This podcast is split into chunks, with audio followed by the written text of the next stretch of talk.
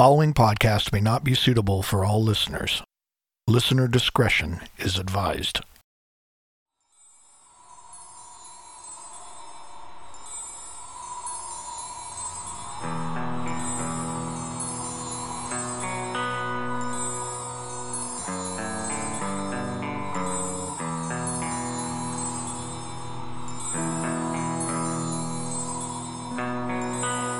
What is an actual haunting? According to the dictionary, it is a visitation or inhabitation by a ghost. Some believe hauntings to be similar to an event being videotaped. It's as if it's imprinted on a location and repeats itself constantly. While a haunting might not affect humans around it, ghosts can, as they are spirits trapped in between the living and the dead. You're listening to Unexplained Realms, the podcast. I'm your host, Anne, joined by my co-host and producer, Eddie V. Boo! Join us while we learn more about the haunting of Jackie Hernandez.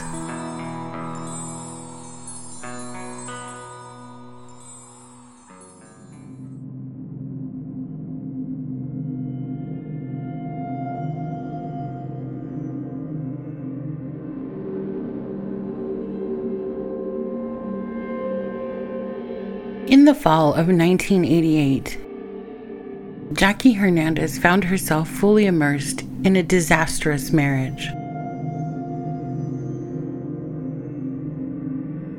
Pregnant with her second child and caring for her then 2-year-old son Jamie, she made the life-changing decision to leave her husband and move to San Pedro, California.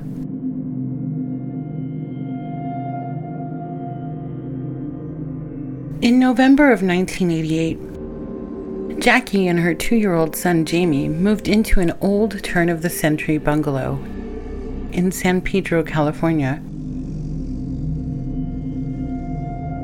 Immediately after moving into the home, strange activity began to occur. One of the beds repeatedly would collapse and fall with no apparent reason. At times, Jackie overheard muffled voices coming from the attic, and the family cat would run through the home as if it were chasing something on the walls. One particular day, Jackie had a friend over, Christina.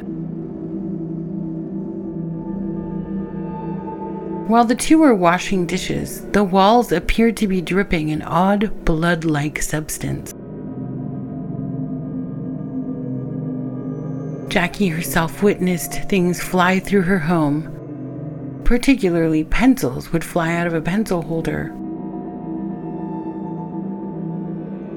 After Jackie gave birth to her daughter Samantha in April of 1989, the activity grew worse, with orbs, mist, strange smells, and apparitions.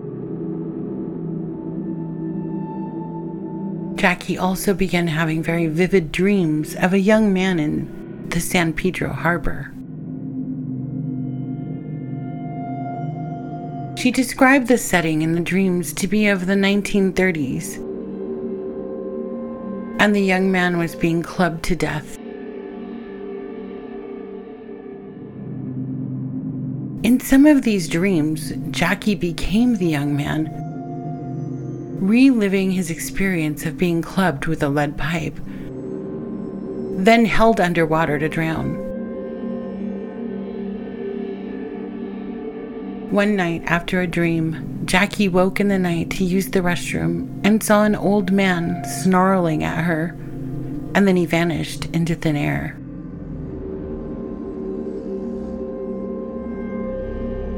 On another evening, after putting her children to bed, Jackie encountered an apparition form out of the darkness, a face, then a full body of an old man. She felt strongly that this wasn't a friendly spirit and could see the coldness in his eyes.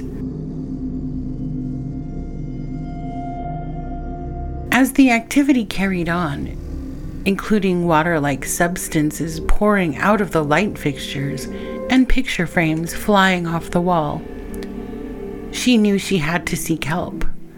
So she reached out to a team of paranormal investigators led by Dr. Barry Taff.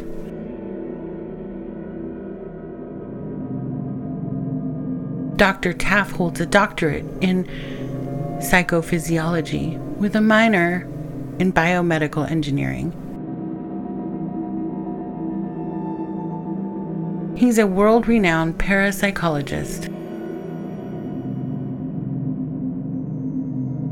Dr. Taff brought a small team that included paranormal investigators,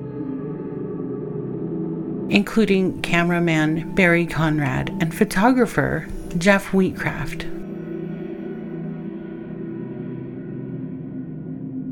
On August 8, 1989, Dr. Taff and his team arrived at the San Pedro home of Jackie Hernandez and her two children.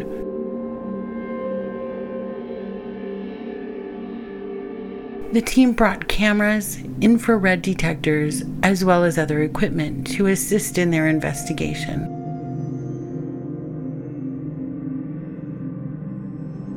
During the initial interviews, Dr. Taff stated that the team heard what sounded like a 200-pound rat running around in the attic. Other team members recall feeling pressure, similar to being underwater. During the evening, a photographer explored the attic, and his camera was unexplainably ripped out of his hands by an invisible force. The lens was found separated from the camera body. The second exploration of the attic was performed by photographer Jeff Wheatcraft, who was also attacked by an unknown force. Wheatcraft had a clothesline wrapped around his neck, and the line was hanging from a nail. Team member Gary was able to free Wheatcraft from the line. The team was able to obtain short video footage of Wheatcraft hanging from the attic ceiling. The team also has proof of the objects moving, balls and streaks of light. In the fall of 1989, Jackie left the San Pedro home and moved to Weldon in Kern County. Her husband made an attempt to work through their marital issues, and the move to a new home seemed to end the haunting. Jackie finally felt comfortable and believed life was going back to normal.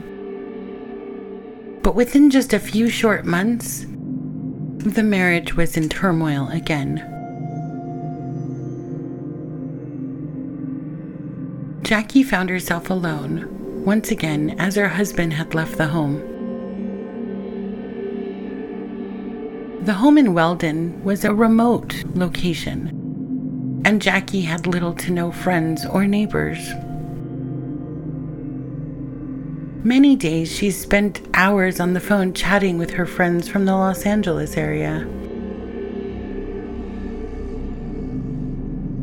One day, Jackie moved a TV into a storage shed with the help of a few neighbors. When moving the TV, the three saw the image of an old man on the screen. According to Jackie, it was the same old man she'd seen in the San Pedro home. That same night, Jackie was kept awake by a loud pounding sound coming from the shed. Jackie called the investigators, and once the team arrived at the trailer in Weldon, they began experiencing disturbances within their equipment.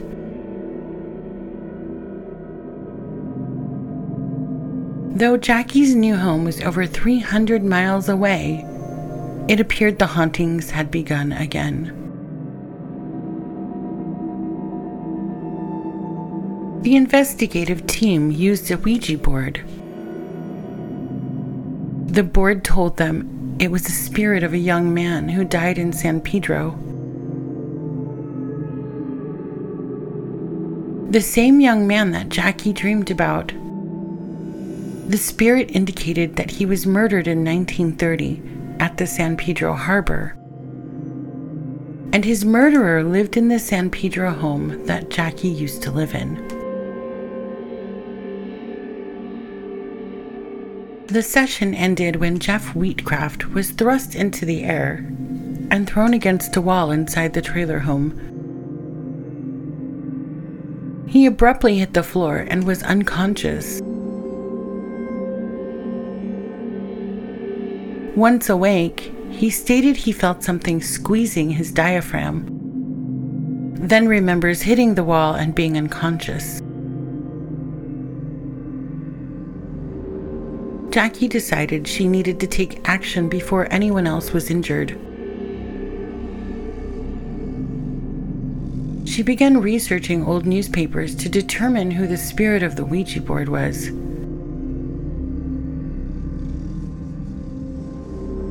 Finally, she found a story regarding Herman Hendrickson, a young seaman whose body was found floating in the San Pedro harbor on March 25th, 1930.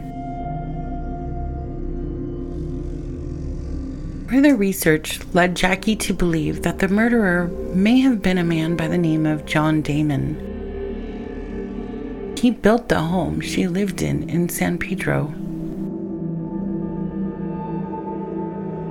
In the spring of 1990, Jackie visited San Pedro.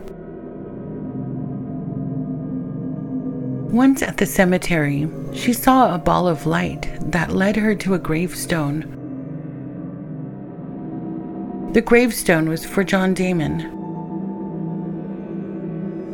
Since then, the hauntings have stopped.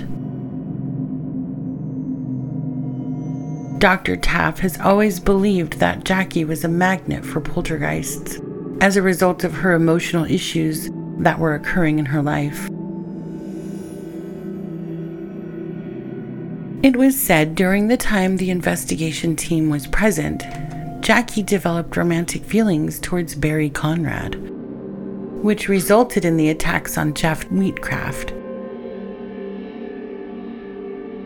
Jeff and Barry were very close and always together, which may have caused emotional distress for Jackie, causing the poltergeist to attack him.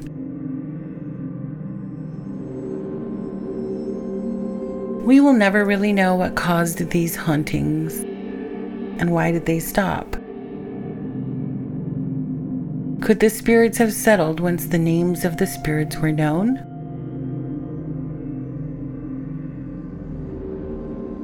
I guess we just leave this to the realms of the unexplained.